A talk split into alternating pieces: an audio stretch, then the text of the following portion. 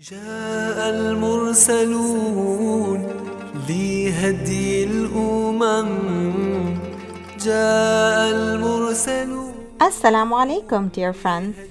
Welcome back to season 2 of Stories of the Prophets for Kids, presented to you by My Kids HQ. I am your host, Sidra Hashwani, and I can't wait to dive into these beautiful stories with you.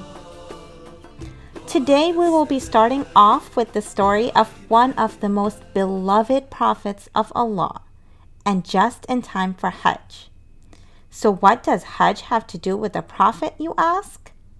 Well, my friends, this is one of my favorite stories, and I can't wait to tell you guys. Prophet Ibrahim alayhi salam, or Prophet Abraham, was very special from the time he was just a little kid.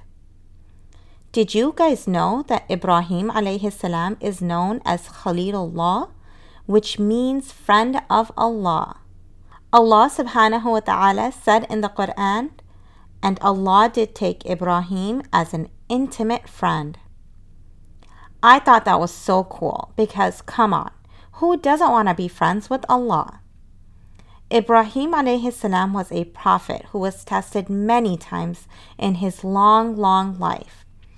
We don't know exactly how long he lived, but most scholars agree it was over 150 years. So let's start. A long, long time ago, like over 4,000 years ago, in the kingdom of Babylon, which is now Iraq, lived a boy named Ibrahim with his father Azar. This land was ruled by a king named Namrud in this land, idols were worshipped as if they were God. Azar, the father of Ibrahim, was the idol sculptor, meaning he was the one who made the idols to sell. Ibrahim would watch his father make these idols and couldn't understand how people could worship something made of stone.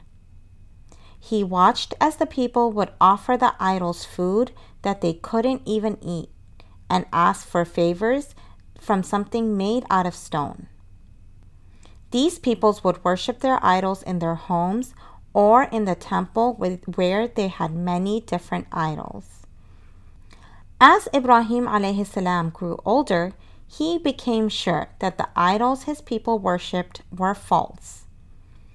Allah subhanahu wa ta'ala tells us in the Quran that Ibrahim questioned his people and asked them how they could worship idols by saying, Allah granted guidance to Ibrahim before, from a very early age, he had denounced his people's practice of worshiping idols with Allah. One day, his people were having a celebratory festival, and he decided not to go. When the people left for the celebration, Ibrahim alayhi salam decided to get rid of all the idols except the biggest. When the people returned, they asked him what happened to the idols. He told them the biggest idol probably did it. Why don't you ask him? The people responded that the idol could not respond. And they knew in their hearts that these idols were not worthy of worship. Ibrahim alayhi once again asked them how they could worship idols that were so powerless. Just like the nations before them, they argued that this was what their forefathers had done, so this is what they would continue to do. They then decided to burn the Prophet Ibrahim alayhi. They tied him up while others built a huge fire. They wanted to throw him in this fire. Narrations mention that this fire was so hot that birds that flew over would fall into the fire from the heat. They tied Ibrahim alayhi salam on a catapult. But from the moment the catapult was released, instead of him being flung into the fire, it was as if Allah subhanahu wa ta'ala had created steps for him.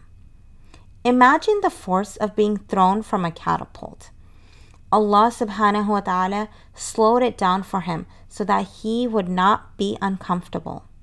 as he was coming closer and closer to the fire, Ibrahim alayhi salam still remembered his Lord and made a dua that we still use to this very day. Hasbi Allahu wa ni'mal wakil.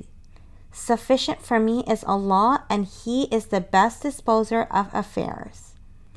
Allah subhanahu wa ta'ala then commanded the fire to be cold and bring peace to Ibrahim alayhi salam.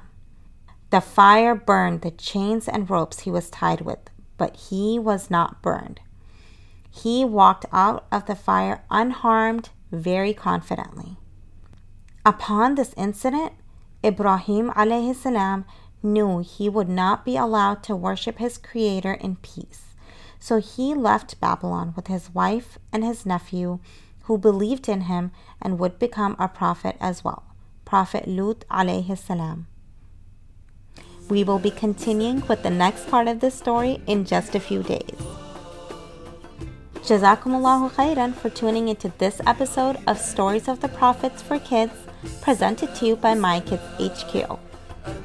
To support more projects like this, check out our website www.mykidshq.com for all your Islamic educational needs. Assalamualaikum.